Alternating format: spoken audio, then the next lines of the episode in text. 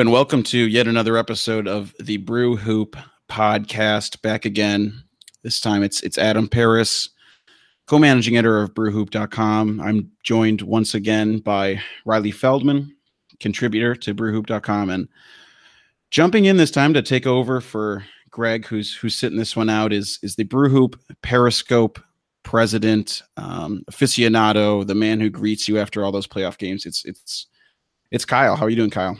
I'm doing well. I was gonna say you can add the one that chugs Kool Aid and bangs his head on the table.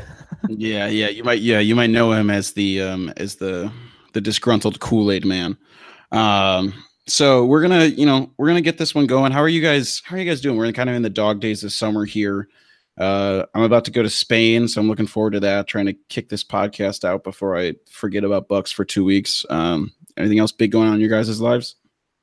I'm ready to dissect Pat Connaughton until the cows come home.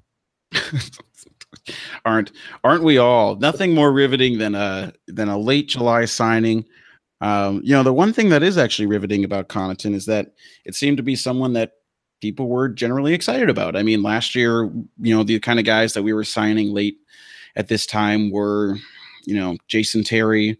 Um, on our, we also have you know two different two ways who are lining up. Last year at this time, we had Bronson Koenig being uh, unceremoniously dismissed um, from the Bucks roster after that delicious PR move by them. Um, but you know we have a couple different arrivals now. So we the Bucks have signed Trevon Duval to a two way contract, Jaylen Morris to a two way contract, and they just announced yesterday that Travis Trice and, and Brandon McCoy from this that you might recognize from the summer league squad. You'll probably recognize Travis Trice. Brandon McCoy wasn't as much of a starring feature, but they'll both make their way back at least for training camp. But as Riley alluded to, I think the biggest signing that we have to talk about is is this Pat Connaughton signing, uh, first reported by Shams Charania. Uh, it's supposed to be a two-year deal with at least the first year guaranteed. Um, basically, what sounded like just right right above the minimum. Um, so, you know, Riley, what did you think when you first saw this you know signing and report come across the wire? Uh, so pleased, obviously. Um, first things first, I uh, want to give a fond farewell to the Jet. I'm hoping, praying that this means that he's not coming back. Not that he wasn't like a good locker room guy or anything, but I was just tired of like relying on Jason Terry for any sort of meaningful play whatsoever. So theoretically, hopefully, uh, Pat coming in will mean that Jet is on his way out. But um, no, I think the Pat pickup is interesting insofar as he's just like another sign that's the way that these signings are being made. There's like a philosophy behind them. And, you know, we could talk about whether it's Bud's philosophy, but a lot of it is three point centric. Um, and we can kind of get into the roster construction as a whole later on. But I saw that Dean Moniat, our own Dean, uh, he tweeted a couple, I want to say like when the news broke out that um, from the roster remaining or the guys on the roster still, there were on the roster last season um, with above a 40% three point attempt rate were just Tony Snell, Dellavedova, and Sterling Brown. And just in this, you know, offseason alone, we've gotten DiVincenzo, who was college, Connaughton now, Ilyasova, and Lopez. So I think Connaughton is interesting insofar as he fits kind of within that general trend of this is going to be a totally different way that the team is going to try to play, at least theoretically. Um, and you know whether or not he'll be helpful on like the defensive end or you know if he's just going to have like spot minutes or whether he's going to have to compete with DiVincenzo for minutes we're going to have to see. But he's just an interesting kind of tool that replaces something that we probably didn't need anymore in Jason Terry and we'll see where it goes from there. Yeah and just to give a little more background on on Connaughton. So you know he's he spent his prior three seasons with Portland you know really just played spot minutes in his, his first two first two seasons in the in the league 143 minutes his rookie year 316 his second. Last year was really his first extended time out there played all 82 games for the trailblazers averaged around 18 minutes a game uh, shot 35.2% from three. Uh, if you average out how many attempts he had per 36 minutes he had about 5.1 like riley alluded to as well his three point percent a three point attempt rate was rather high 53.8% so he really is being brought in to be uh, once again, another gunner on this team. And, and, Riley was talking about this earlier, but Kyle, how do you think Connaughton seems to be fitting into this uh, summer rebuilding philosophy that seems to really be built around what Bud was building in Atlanta and now is grafted onto this Milwaukee roster as best he can? I think the biggest thing is he realizes that the best way to utilize Giannis is to have players that can shoot the ball around him. Um, not necessarily in terms of just like making their own plays and shooting off the dribble, but just can they sit in the corner and hit a three from there? And I think the toughest part to gauge last year with Jason Kidd was shooting was a foreign concept to him. And the only shooter that he really had on the floor at times was Khris Middleton, who didn't shoot threes. So I think you're seeing that with Brook Lopez, who shot, who increased his three point attempt rate last year. You see with Ilya Ilyasova, who's more of a spot up three point shooter at the four. You see it now with Connaughton coming in, who, yeah, like you said, 5.1 attempts per 36, which is pretty great to see. And then that's also, you have Donte DiVincenzo, you have Tony Snell, Sterling Brown. So those are the kind of guys that I think Budenholzer is going to want to put around Giannis. The only thing I'm slightly concerned about with Connaughton is I don't know in terms of competition with minutes at the two how much he's really going to get because you still have Snell, you have Donte. Middleton could play it, but it's not ideal. Uh, Sterling Brown could play it, and now you have another player, and it's not like Connaughton's really someone that can switch off. But I think we're just seeing that Budenholzer knows Giannis's best strength is having shooters around to space up the floor, so Giannis can do whatever he wants. Yeah, and I think you you got into the part that I was going to touch on next, which which was how the two guard lineup kind of shakes out, and this is probably a discussion that warrants a longer talk on all of our parts later on. But I'm really curious to see where Connaughton fits in. But I th- I think at the very least, it's nice to have someone who seems like he absolutely fits within the mold that you're looking for, right? And so the, one of the biggest things that is important about how this roster seems to look now is that if you think about all these guys as being shooters who seem like ideal fits around Giannis, I, I think those those rising tides are going to lift all boats in some respects. So the bottom of the roster isn't filled with guys who are essentially flotsam and, and can't do much at all. You know, like R- Rashad Vaughn, um, you know, a couple of those people who were singing at the end of the roster last year. Um, you know, we you know Brandon Jennings and you know apparent you know Brandon Jennings guarantee gate is is is today. Uh, August 1st that got moved after the initial report that his contract was guaranteed. It turned out that it actually got moved August 1st, presumably so the Bucks could make a bunch of these moves that they've made over the past month.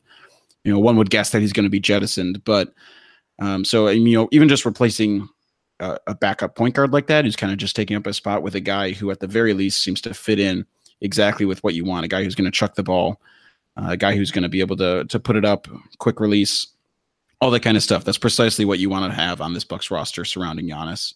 You know, one of the one of the things I'm a little uh little concerned about is the fact that you know he he put up decent numbers in college in terms of in terms of shooting. You know, he ended his last year at Notre Dame. Notre Dame. I'm just pulling it up here. Um, you know, he shot 42.3 percent from three. You know, he got better every year. 34.2 percent, 37.87 percent, 37.8 percent, then 42.3 percent.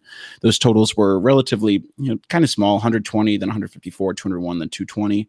Last year was really his first only chance where he had actually shot a lot of threes in the big leagues.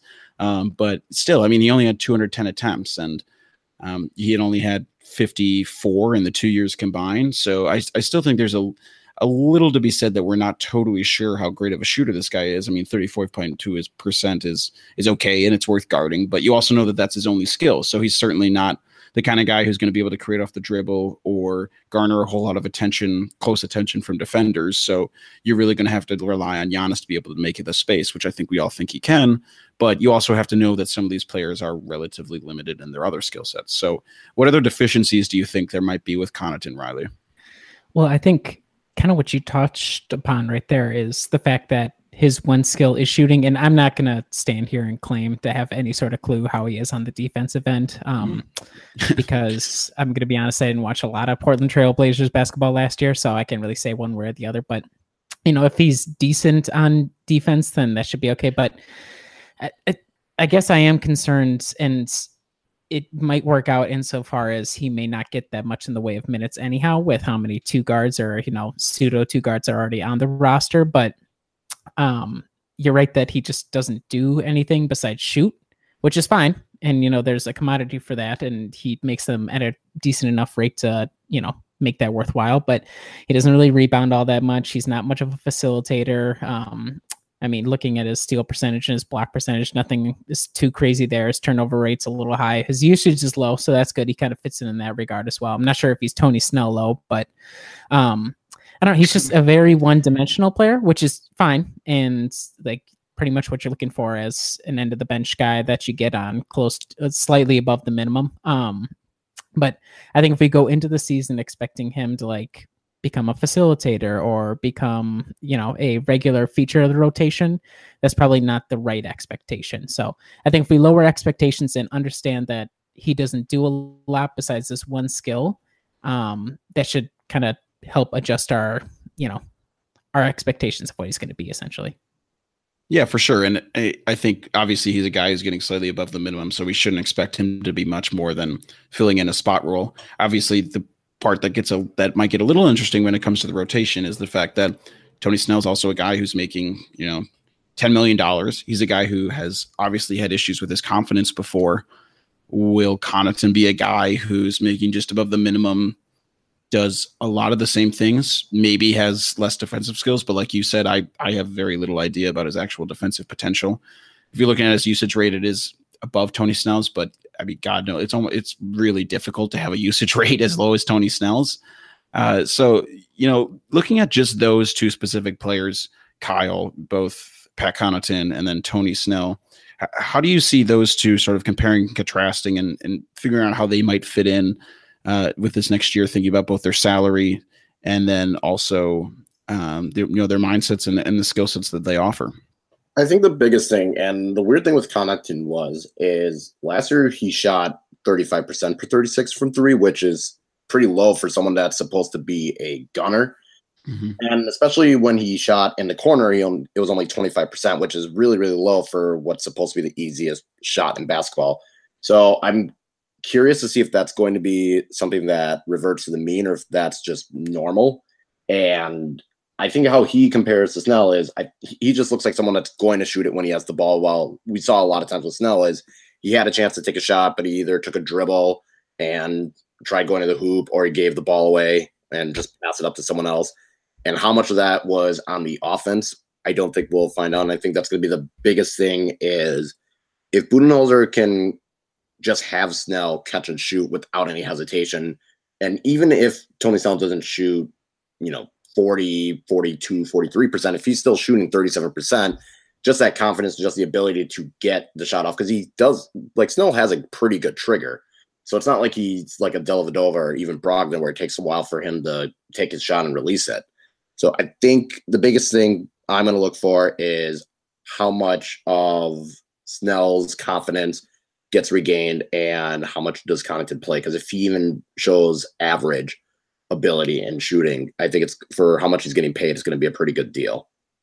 And if I could just jump in there as well, I would say in terms of comparing the two guys, obviously Tony's getting paid a lot more. I would say that probably means that Tony, in terms of like if you wanted to move on from him, that's probably not going to happen. But Connaughton, he's got you know a two year deal. Second year is you know how unguaranteed or not guaranteed for however much or non guaranteed for however much. Um, so I think he could even maybe be a trade trip trade chip if you know a couple other two guards, whether it be Donte or Tony or whatever the rotation ends up being working out as, um, he could probably be moved on. So that kind of has a value all its own as well if you uh, if you look at it in that perspective. Yeah, and I think that's important. We've talked before about the importance of Milwaukee trying to stack on players that we view more as assets. I mean, Jason Terry at a just above the minimum veterans minimum contract isn't really worthwhile to many teams at all outside of Milwaukee. Clearly, they valued his leadership and, and that kind of stuff, and his relationship with Jason Kidd probably played a small part in that. But I think you're right to look at Connaughton as as a smart asset to pick up, someone who who shoots well. And, and, Kyle, you brought up that interesting point of his his shooting percentage from the corners being relatively weak, and he's actually a guy who doesn't shoot that much from the corners. For someone who has you know the reputation as a gunner, he does a lot more kind of above the break al- along the wing. So you can certainly see him slotting in as a guy who maybe be a, a, Tony Snell light. He does that, you know how Giannis always does that that play with Tony Snell where he does the dribble handoff and turns his the pass as he does it into a, into a screen at the same time with his massive wingspan. So, as someone like Connaughton who can shoot from the wing, you could certainly see him slotting into that role as well. Um, so you know, anything else about Connaughton that you guys find intriguing? Uh, you know, he, he's. I think we've covered a lot of it. He just seems like the kind of guy who was like we've seen so far for a lot of this summer over the past month. Pretty, I would say honestly, since the Ilyasova signing, just another savvy pickup that people are relatively in favor of. I guess the one thing I'm relieved is last year when there was that giant competition in training camp and preseason on that 15th roster spot, and the Bucks pretty much didn't keep Gerald Green and went for DeAndre Liggins, and that just pissed off so many people. Hopefully, this year that we avoid that situation, and that way, Connaughton, even if he is just an end of the bench guy, at least it's someone that we don't have to look on another team, see him get a couple shots, and be like, "Why did the Bucks let him go?" So that'll be a relief. Yeah. Also, hopefully, they won't publicly shame the team that had them in training camp and then every single team didn't do anything for like four months and but he was still hold a big grudge against Milwaukee. Do you guys remember that when Gerald Green called out the Bucks? That was uh. that's just seemed ridiculous to me that they, he wasn't he wasn't mad at every other team for not doing something. Yeah, it was um, like a um, really random like December evening where like it just came across yeah. the Twitter timeline that uh, Gerald Green was talking some mad trash about Milwaukee or at least the organization. I was like, what is happening right now? well, glad he got his shots in. Uh, last thing I'll say about Connaughton, Portland's point differential last year. This is per cleaning the glass, so you know per 100 possessions, offensive minus the other opponents per 100 possessions. Um, it was 2.1 overall for as a team when Pat Connaughton was on the floor. Team had 2.6, so contributed to winning basketball. You could say in terms of a team concept. In that respect, even with his his relatively limited skill set. We all know shooting is incredibly valuable, particularly to this Milwaukee team. So seems like he'll fit in well. You know, the other guys that they picked up on two way contracts, and these are obviously a lot more tenuous. We've seen Milwaukee work with these two way contracts. I wouldn't say any of them that they've picked up have been contributing in any meaningful way. Sadly, Marshall Plumlee probably contributed the most last year, right? In that one game when he had a couple big rebounds and and that kind of stuff. It's kind of sad that he might have been the Philadelphia. Yeah, yeah. That was how I was at that game. I think I must have blocked that out of my memory. That's probably why. uh, so you know, Marshall Plumlee and Xavier Munford looks like they're on their way. Coming into Milwaukee now are uh, is it is it Trayvon or Trevin Duval? I don't want to mess up the name. I'm Not sure if we have an idea one way or the other. Okay. Well, so we're going to go with uh, Trevin Duval. Highly lauded recruit out of Duke. He was a top, pretty, pretty much a top five recruit in the class. Uh, so he has a really interesting, really interesting physical makeup. So he's around six three with a, a six eight and a half wingspan. Some people measured it around uh, six ten, but regardless, he has the kind of length and athleticism that a lot of people want from their point guards nowadays. I, I think you could probably get make him a little akin to Eric Bledsoe in that respect. I don't know if if anyone's watched. He has his big name. The thing that gave him, you know, his his namesake last year against in as part of Duke was when he had this huge dunk against UNC. That reminded me a lot more of some of the dunks that Dennis Smith has had, where he dry beats his defender, drives into the lane, vaults off his his feet, and goes for a huge slam. So clearly, he has the athleticism. He has the si- prototypical size that you want out of a guy but there's obviously a reason that he fell and wound up not getting drafted. Uh, he, you know, lapsed at times defensively, and a lot of this stuff is uh, coming from previous uh, either Draft Express or the Stepien profiles. I'm basing a lot of it off of that because I clearly didn't watch much Duke last year. Um, but a lot of his skills, if you watch just briefly in summer league, which he spent with Houston, he had one game where he scored around scored 20 points, which was kind of his breakout game. But he didn't. a lot of his points seemed more in transition. He didn't have a whole lot where he was killing guys off the dribble. There were a couple couple plays where he took his Indiana defender off the dribble and got into the lane and found his way to the to the hoop. But uh, you know, at the very least, though, this seems like a kind of guy who's totally worth a fly worth a flyer. I mean, this is like what you should spend your two way contracts on is a guy with high pedigree. With the potential and frame to fit into what you want to see out of a guy, and so, what do you think, Riley? You know, first impressions of of Trevin Duval? I think it's a really cool pickup for, especially from the Herds perspective, because you know last year they had Munford, who was like, you know, he's involved with Team USA, so they kind of had that going. But um, the team or the Herd now will get a player who's 19. Like I said, I think this is exactly what a two way contract should be used for. You know, essentially the fringe guy who might have been undrafted, but is just you know might sort of one day kind of get to an NBA level um, in terms of skills. But I think it's a really great pickup. He's uh, he I think he led the ACC last year in assists, and he was like uh, fifth overall in steals or something along those lines. So he clearly has shown the ability to you know do point guardy things on both ends of the floor. The issue is he can't hit the broadside of a barn for the life of him from three, and uh, that kind of con- continued in summer league. I think he only shot like thirty three percent from three or something like that. Um, but it it seems like it should be promising. Whether or not he ever actually works out is an open question. But especially for the Bucks, uh, where you only have Eric Bledsoe, Delly, and then you know whoever else is a potential point guard. If one of those guys goes down with injury, or you need somebody kind of just you know doldrums of the season to fill in at point guard for a couple of nights, you can't ask for much better than what they got in uh, Duval.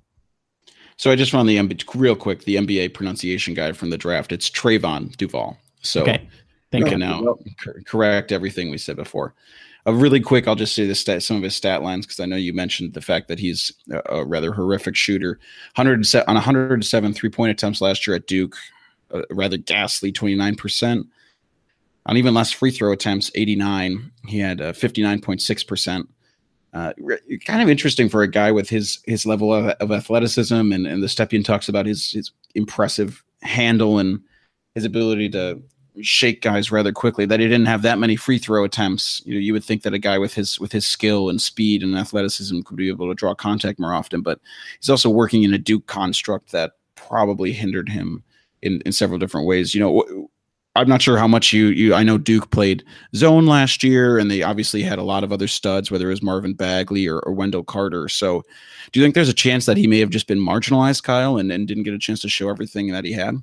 I think so. Just because you look at that Duke team, and yeah, you mentioned Marvin Bagley, Wendell Carter, Grayson Allen was still there. So they had very talented players. And especially when you have Bagley and Carter, you all I mean, all you have to really do is run a pick and roll, get close off the hoop, dump it off to one of those two guys, and they'll pretty much go to score every time.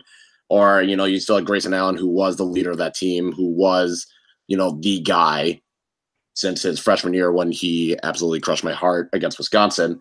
But I think that had a significant factor in it. Plus, it's not like, I mean, playing a zone never really helps showcase your talents. It, if anything, hides your skill set. So, yeah, I think there was a big portion of those three players that I mentioned possibly being a roadblock in Trayvon Duval being, you know, the top point guard recruit that he was in his class.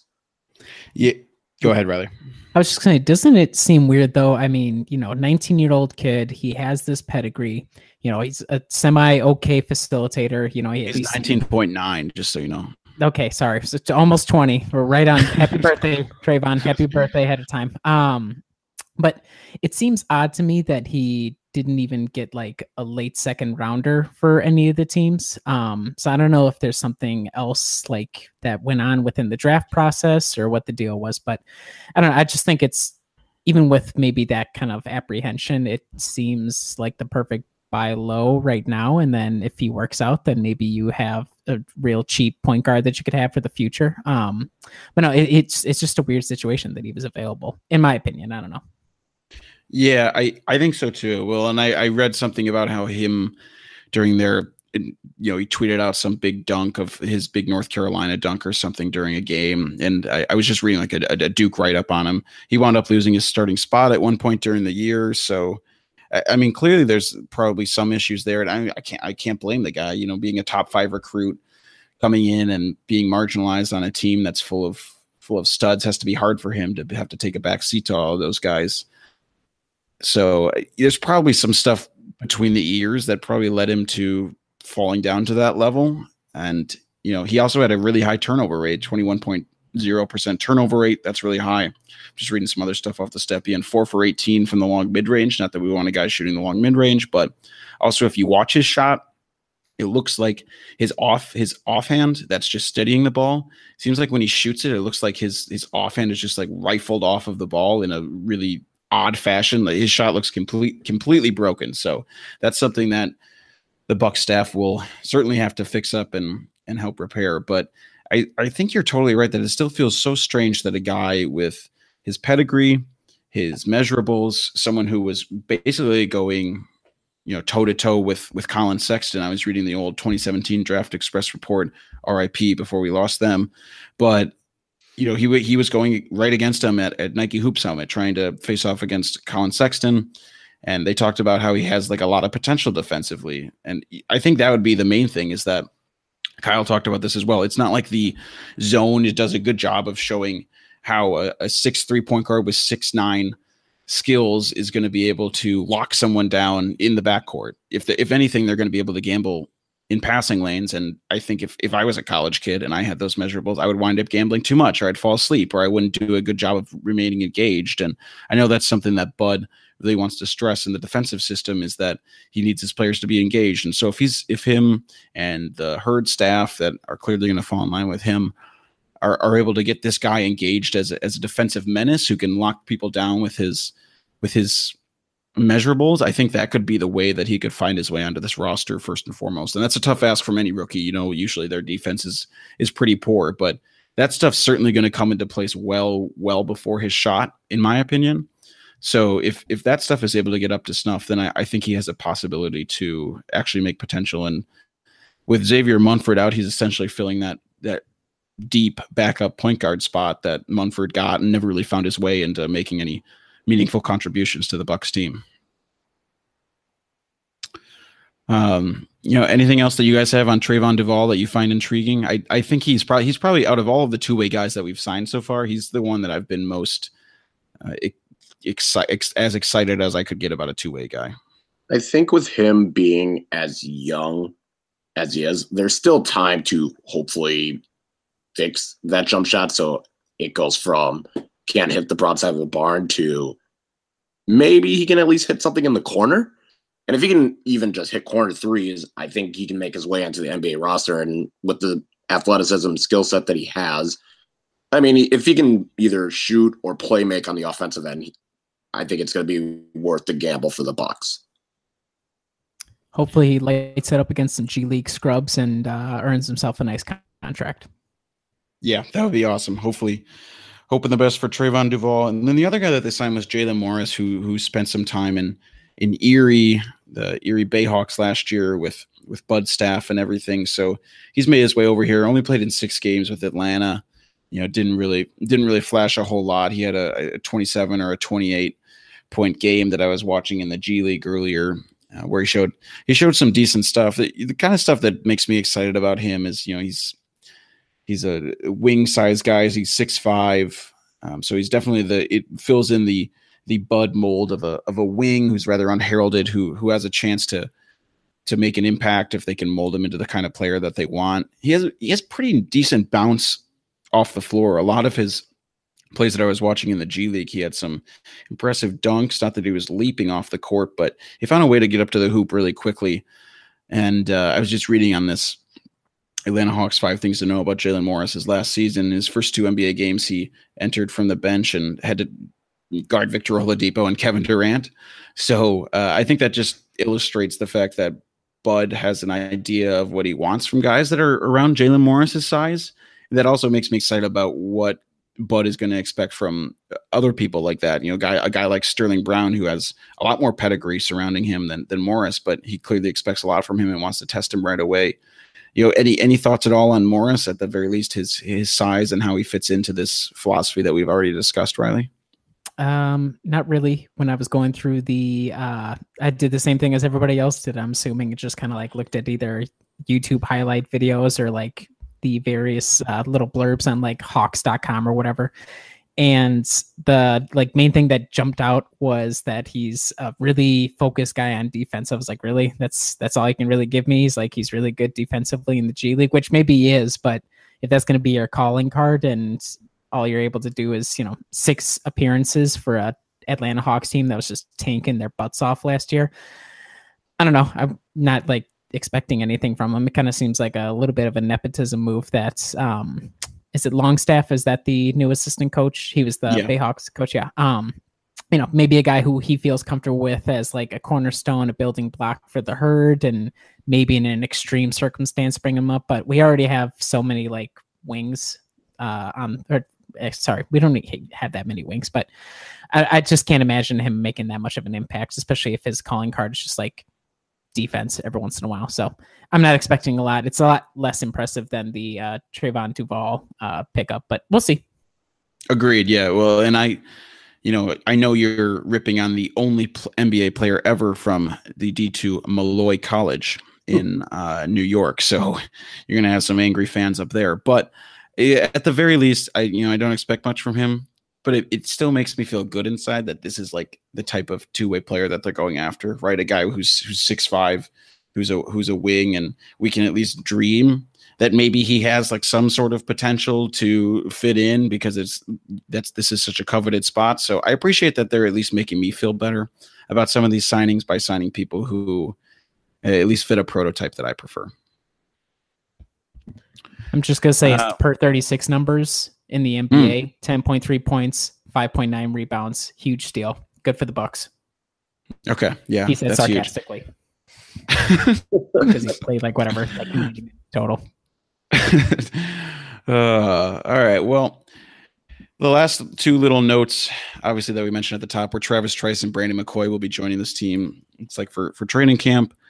Travis Trice has been a, a summer league staple for the Bucks the last couple years. Helped helped lead them to victory in, in the summer league. help them get that that long, long coveted second win uh, with some with some clutch shooting. So you know, I don't expect I don't expect either of those guys to make the roster, but just some ending notes there. So, but you know, I will say, if I have to hear anyone ask where's Christian Wood, I might have to just jump off a bridge.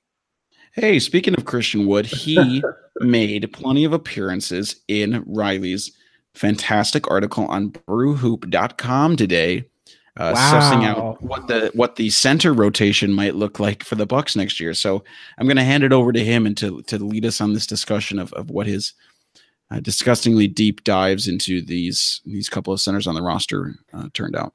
That was a hell of a transition right there. That's what we call a transition in the biz. Um, yeah. So we're like you were saying at the top of the podcast, Adam. We're in the dog days of summer right now, unfortunately, and because of that, uh, we have plenty of time on our free hand or plenty of free time on our iDrew and take a look at what maybe Mike Budenholzer and uh, the coaching staff might end up doing in terms of doling out minutes for the center rotation um, when I went through and put together the article, I just assumed that the three main guys are going to end up being Brook Lopez, Thon Maker, and John Henson. Um, and before everybody gets mad in the comments, yes, maybe Tyler Zeller might be kept on because his guarantee date is until like January, I think. And yes, maybe uh, Giannis at the five should have been considered more, but just strictly looking at those three guys as you know the main three centers on the roster. I kind of wanted to weigh each of them see what their pros and cons were and get an idea for what i would prefer that the team do. And kind of going through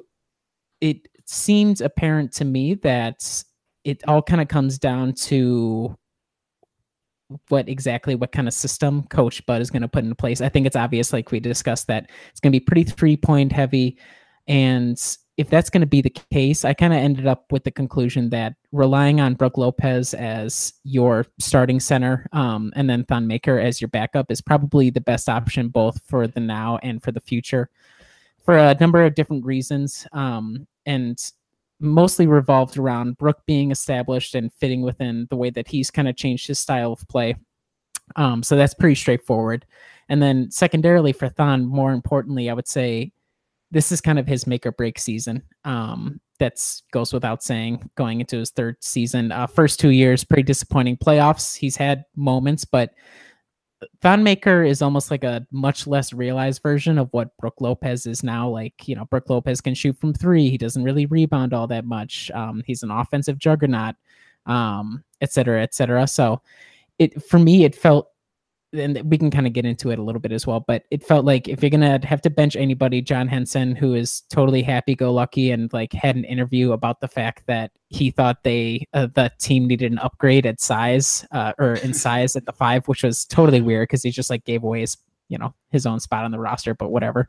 Um, I can't imagine him getting too mad. And in terms of like scheme and long term, short term goals, it just made sense to me given what each of the three guys can do that it should go Brook, Thon, and then John for occasional minutes. So we can kind of dive into what you guys think should be the rotation. But that's kind of setting the board for the conversation. What uh what are your immediate reactions to that, Kyle? I, I think the biggest thing is with having Brook on the team, it gives the Bucks a different dimension you know, when you go against a bigger center like Rudy Gobert or, you know, Al Horford, Joel Embiid, you can at least have Brook there to absorb some of the punishment that they can deal. And he can still, I mean, yeah, he hasn't rebounded as well, but he's also been further away from the rim, especially on offense, than normal. Um, I don't know what they're going to do about Zeller just because, on the one hand, you don't need him at this point with, you know, Thon and Henson as your other centers. But, you know, it's not like Brook Lopez is a very durable player or even John Henson, as we saw last year. He had a couple of injuries that kept him out for weeks on end. And Thon Maker being generally a disappointment, you know, it wouldn't hurt to have Zeller there on the roster. But at the same time, you know, do we saw the Bucks almost go in four centers, and that was just a recipe for disaster. So I think on the one hand, it's going to be interesting to see how that shakes up, assuming Lopez and Henson stay healthy. I don't think Zeller's going to be around much longer, but then again, these are two players that history wise don't have the best health.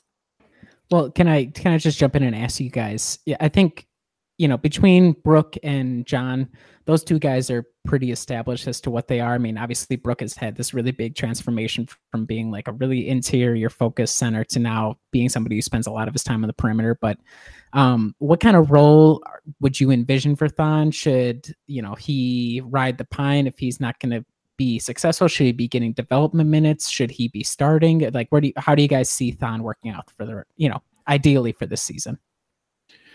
For me, I I think it's important to determine this year what you have with Thon. I, I think they're they're certainly going to pick up his fourth year option. I would be blown away if they didn't, but I think it's really important that Milwaukee determines what their center rotation is going to be going forward. Is Thon Maker the kind of guy who can fit into Bud's system? Is he and you know maybe some people will say, well, you should give him more than you know more than just one year to acclimate to everything. But I, I think it's important that Milwaukee figures out what they have in Thon Maker this year first and foremost. And I know we probably had this similar refrain last year before the season started, but if they are going to determine what they want this roster to look like under Coach Bud for the years ahead, I think Coach Bud needs to figure out if Thon's the kind of guy that he wants in there, if Thon has the potential to fit within his defensive system, if Thon can be a kind of guy who can come in and is he going to be the kind of guy who can play 25 minutes, which is a lot what a lot of what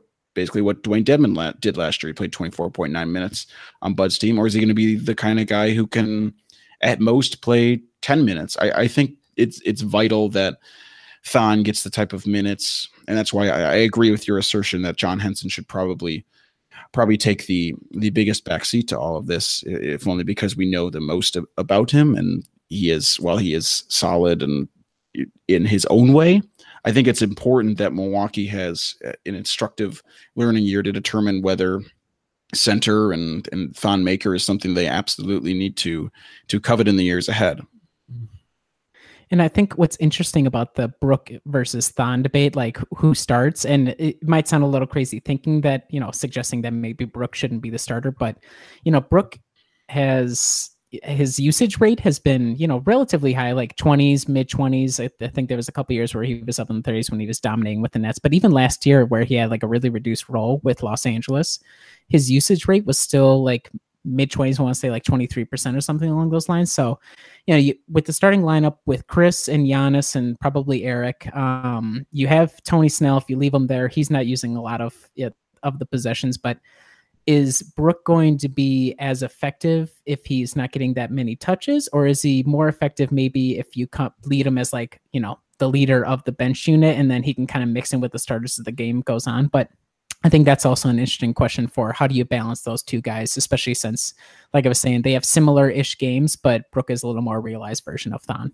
I guess what I would like to see from Thon is whether he starts or maybe just give him that stint off the bench and just see what he can do. We saw in the Boston series, you know, he just brings in energy. How much of that energy can be turned into a positive is going to be something that, yeah, everyone in Milwaukee is going to need to figure out. But it, it wouldn't hurt just to give him a run out, see how he is. If he's just hacking everyone all over the place, okay, probably shouldn't play him. But if he's, you know, making an impact, contesting at the rim, hits a couple shots, you might as well just keep rolling with it. And then I, I think that's going to be the biggest thing is test Thon early to see if he can get into a rhythm. And, you know, if that rhythm turns into something positive, keep him on. If not, you still have Henson where you know you have a known quantity. You don't have to give him, you know, 25 minutes. You can give him, you know, 10 or 15, and that'll be okay for the Milwaukee Bucks. Yeah, I think you know one of the things about thought the Thon Maker versus is Brook Lopez. I, I also, I mean, I agree with what you, the conclusion that you came to in the article, Riley, which is that Brook Lopez should probably start. I think you're right, though. It's hard to determine where his role is maximized because I actually, I, I can envision him his role being best with with bench units, where a guy who can absolutely kind of create a little a little offense on his own, which I think has been a bugaboo of Milwaukee bench units for I think certainly last year Michael Beasley alleviated some of those issues, but I think Brook Lopez brings a certain scoring presence that Milwaukee would be lacking. And with Thon Maker in there, I mean, you look at some of the bench units that he would sometimes do where it's like, you know, if if if Khris and, and Eric are kind of out or something and it's it's relying on Giannis to do it, you know, Giannis might be out there with like Jason Terry, Thon Maker, uh, you know, Sterling Brown, um, and like Brandon Jennings or something, and then and then it's it's Thon Maker in the middle. It's like okay, like yes, theoretically those are like guys who can shoot and sort of space the floor around Giannis, but at the same time, there's still times where Giannis just gets completely flummoxed and he has he has issues creating all the time completely on his own. So I think it would be good for him to have a, at least a, a, dancing partner in there to help him along the lines of Brook Lopez. So maybe it is a matter of Brook starting and his minutes are are are staggered somewhat with with Giannis, so he does he gets the pull around.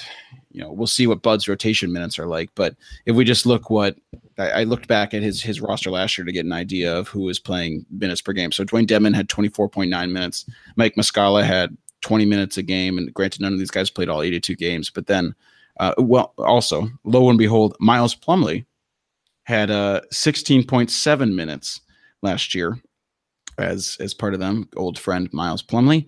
So I think he he certainly has he certainly isn't wedded to one center as the guy who's who's going to be the guy. So I think you're right that it's going to be split up, but I think it's I think it's important that Brook Lopez probably is is mainly in that starring role.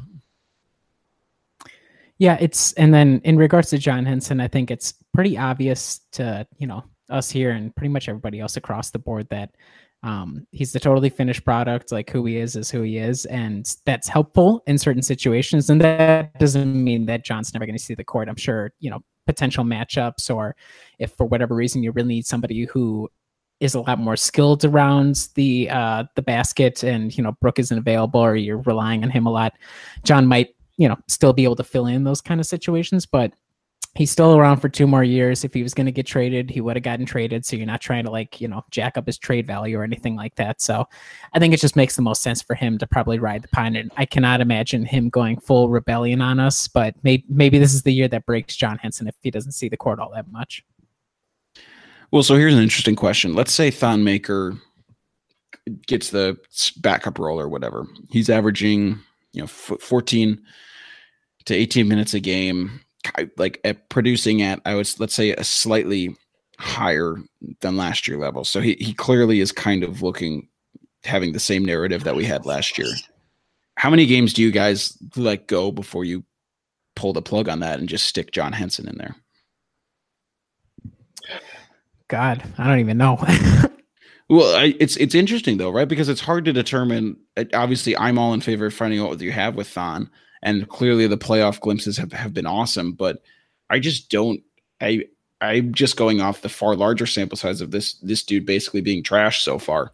And i he clearly has a, a lot of potential. There's lots of skills underneath there but if, if this guy is just running out zeros across the line and, and making your team worse overall for you know 30 the first 30 games of the season, I feel like you just kind of have to be like, all right, you gotta you gotta figure some stuff out. You gotta just take a break, so go to the bench. Yeah, I was gonna say maybe 20, 21 games because that's about a quarter of the season. Uh-huh. But it's tough. I, I don't know.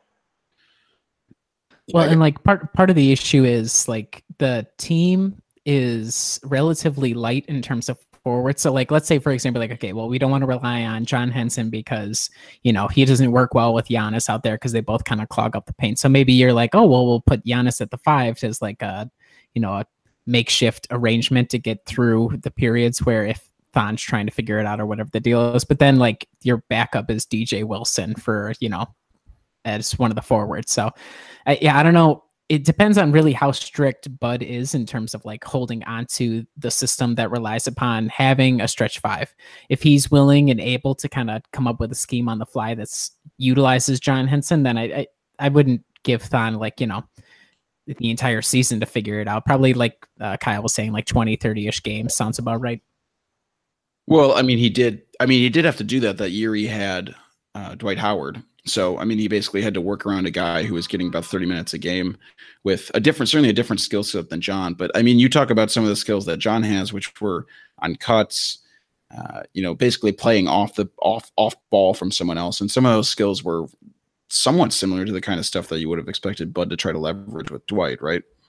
Yeah, exactly. So it's definitely not a concern of whether or not Bud would be able to find a way to use them, and you know maybe he'll even prefer using them over Thon, uh, even from like training camp or something along those lines. If uh, Thon is showing nothing at all, and John proves to be a reliable like pressure release valve on the inside for whether it be the starting unit or the backups, but um, yeah, it, it, I'm sure Bud will be able to integrate him if that's you know break break uh, glass in case of emergency kind of situation with John Henson. Yeah, it'll be. I mean, it's so it's so curious, and well, and we also don't forget that Ersan could be that backup forward too. Um, yeah, yeah, that was assume if uh, if Ersan and Giannis are playing simultaneously five. or something along gotcha. those lines. Yeah, so this, I mean, there's definitely options to kind of get around, but um, if Thon isn't going to work out this upcoming season, that leaves the Bucks in a little bit of a lurch, not only this season, but probably, you know, seasons upcoming because Brook is only on a one year deal. John Henson is who he is. And then, you know, unless Christian Woods get brought brought back out of the wilderness or something like that, I don't see what else they have going on for him at the five. Yeah, I was gonna say if Thon can't figure it out, I don't I I would say it's probably best for Milwaukee to at least start shopping him to see if you can get any salvage any value out of him. You know, around the trade deadline, maybe there's a team that, that will take a chance on him and give you, you know, even if it's just a second round pick and you know some wing or four, that's still going to be better than Thon not figuring out the remainder of the season. And then you got to go into next year wondering the same kind of questions.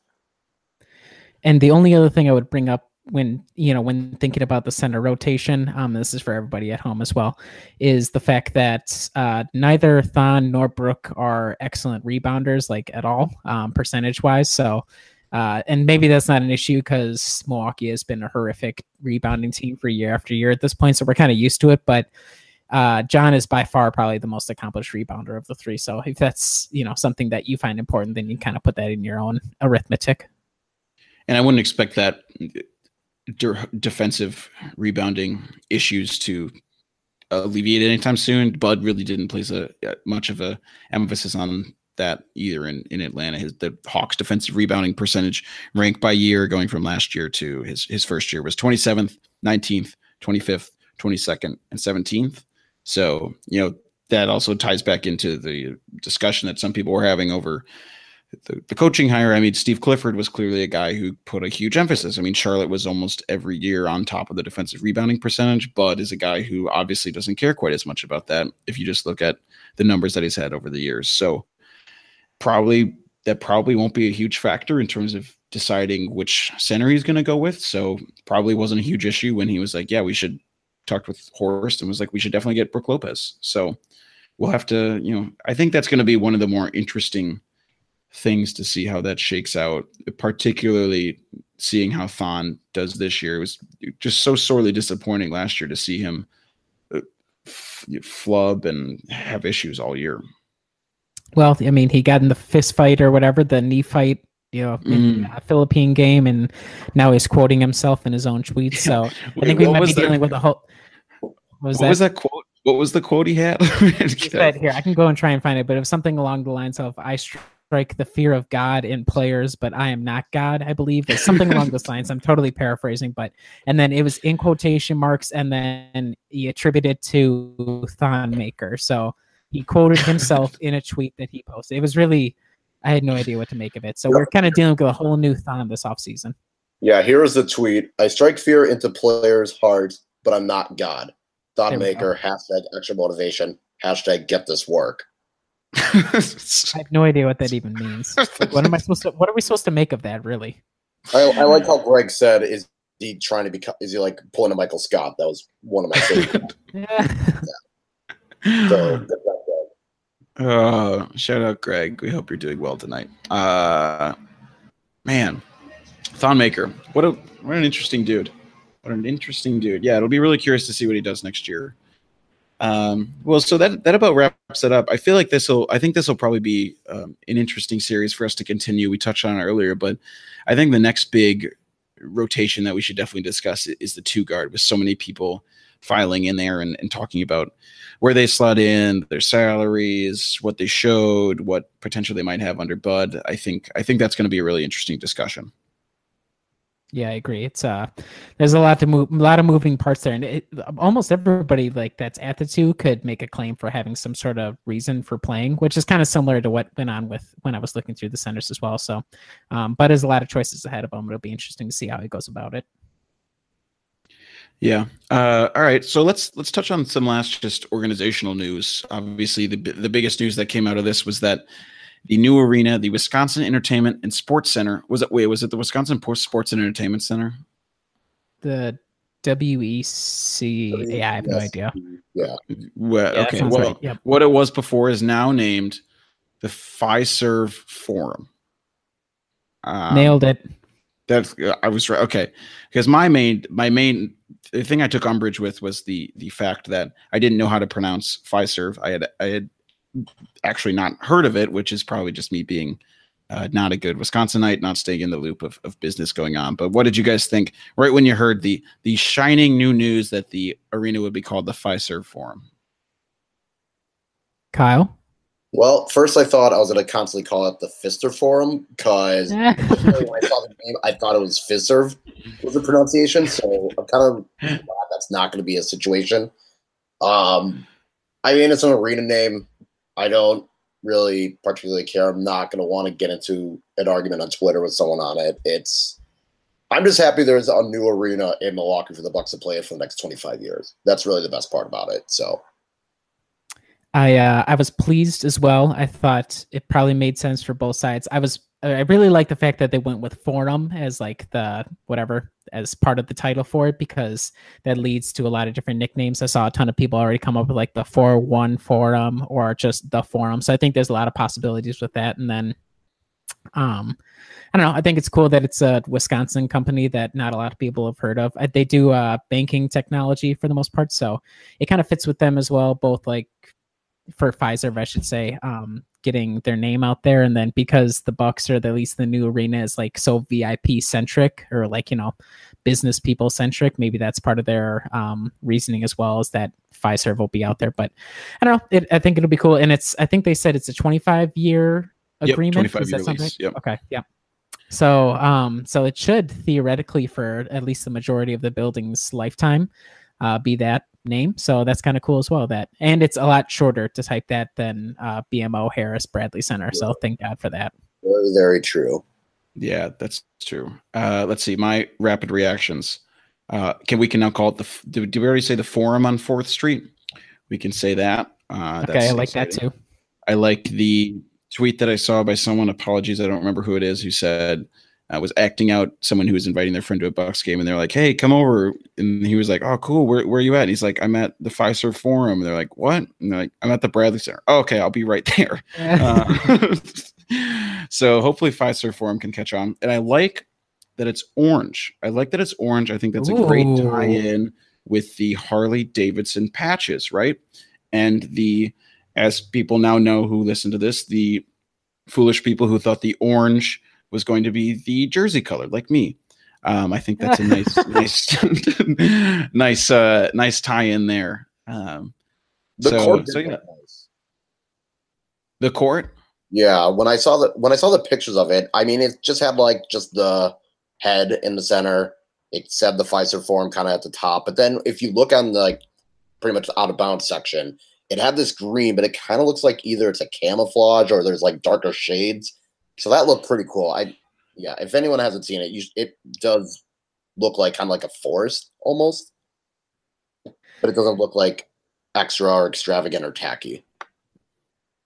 I am I so do- shocked that this team has never done the Blaze Orange Hunter alternates or like some sort of gear like that. Like, it doesn't that seem to make so much sense? This has got to be their bridge into that because they're just they're burning money by not doing that sort of thing. They're orange. It's almost orange burning money. Um, yeah, uh i so one of the i mean i i guarantee you that's got to be coming and i know there has to be some tons of camo stuff out that's like I, I don't know i just wouldn't get that stuff but uh other thing that i like is that it won't have to it doesn't already have a name based on the benefactor shout out to the bradleys for helping uh bring that arena into reality but it won't have to age and have that extra sponsor tagged on at least i Lord knows. I hope not. I hope it's. I'm presuming this is exclusive naming rights, and unless they find some way to get out of that and add an extra person on, so it'll be like the the Culver's Fiserv forum and that kind of stuff. Rocky Rococo.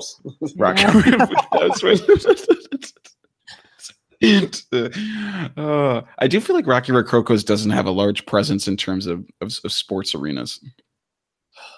They're missing out. Right. Well, did you guys know the uh, guy who played Rocky? Who who you guys know the, the guy who there's a guy who played Rocky Rococo? Didn't he yes, he's, in, he's in the pictures. Yeah, so he passed away a few years ago, which was tragic. But have you guys ever heard his album that he recorded? What? Nope. So he recorded an album, I think maybe in the early 2000s. I'll, I'll have to send it to you guys after this, but I recommend the listeners check out his his album. I'll put it in the article on Brewhoop as well. But uh, the Magic Slice is one of my favorite tracks off that album. Listen to that many a time. So I highly recommend that as well. I know what I'm Uh, doing. uh, go ahead, Riley. Sorry. Oh no, I was just saying shout out to my boy Rocky. And what my final thought on the arena is yes, I appreciate that the Bradleys gave the city the arena, but why did it have to be designed for hockey? What like it's just it's so upsetting. So I'm just glad that that's no longer going to be an issue and I'm excited to go see a game in there hopefully next season. Me too. Well, at least they, even if it was designed for hockey, at least they made it look really gorgeous on the outside. Oh yeah. Except for, except for the roof. oh, good work. I love love concrete. Um, okay, so then the other big news is the the preseason schedule was initially announced. So Wednesday, October third, uh, my brother's birthday. Shout out, brother. Uh, they face Chicago, so they open it up. they open it up against the Chicago Bulls. Obviously, there will be a lot of drama with Jabari Parker's return. Um, quite intrigued by that. Sunday, October 7th, they play at Minnesota. Tuesday, October 9th, at Oklahoma City. Then they close out the preseason Friday, October 12th, versus the Timberwolves back at the Fiserv Forum. Uh, you guys, you guys jacked for preseason basketball yet? I'm bummed there isn't a game in Madison again. Was, that I was one did- of the best parts was they had two years where they were in Madison. I was able to go, just walk over to the Kohl Center. And now the last, I think this year, last year, and me, yeah, I think the last two years now, they haven't done that. It's upsetting. That's just my one grievance.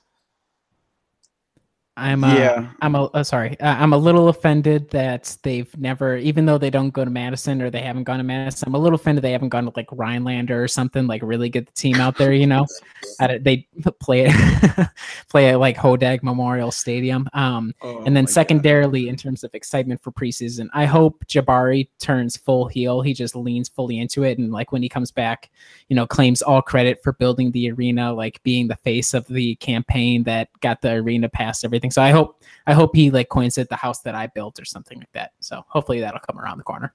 Wow, that would be that would be incredible. I'm really hope Giannis plays in that first game and just absolutely destroys Jabari Parker. I think that would just be that would just be delightful to see. Because I, I think it would always been would have been curious to see how they played.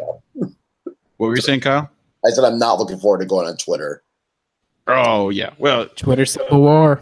Well, yeah, yeah, that that's almost always the case. Um, alrighty, well, I can't think of a whole lot else that's that's getting me all jazzed up about the Bucks right now. We're in a, like you said, we're in a pretty pretty big dry spell here.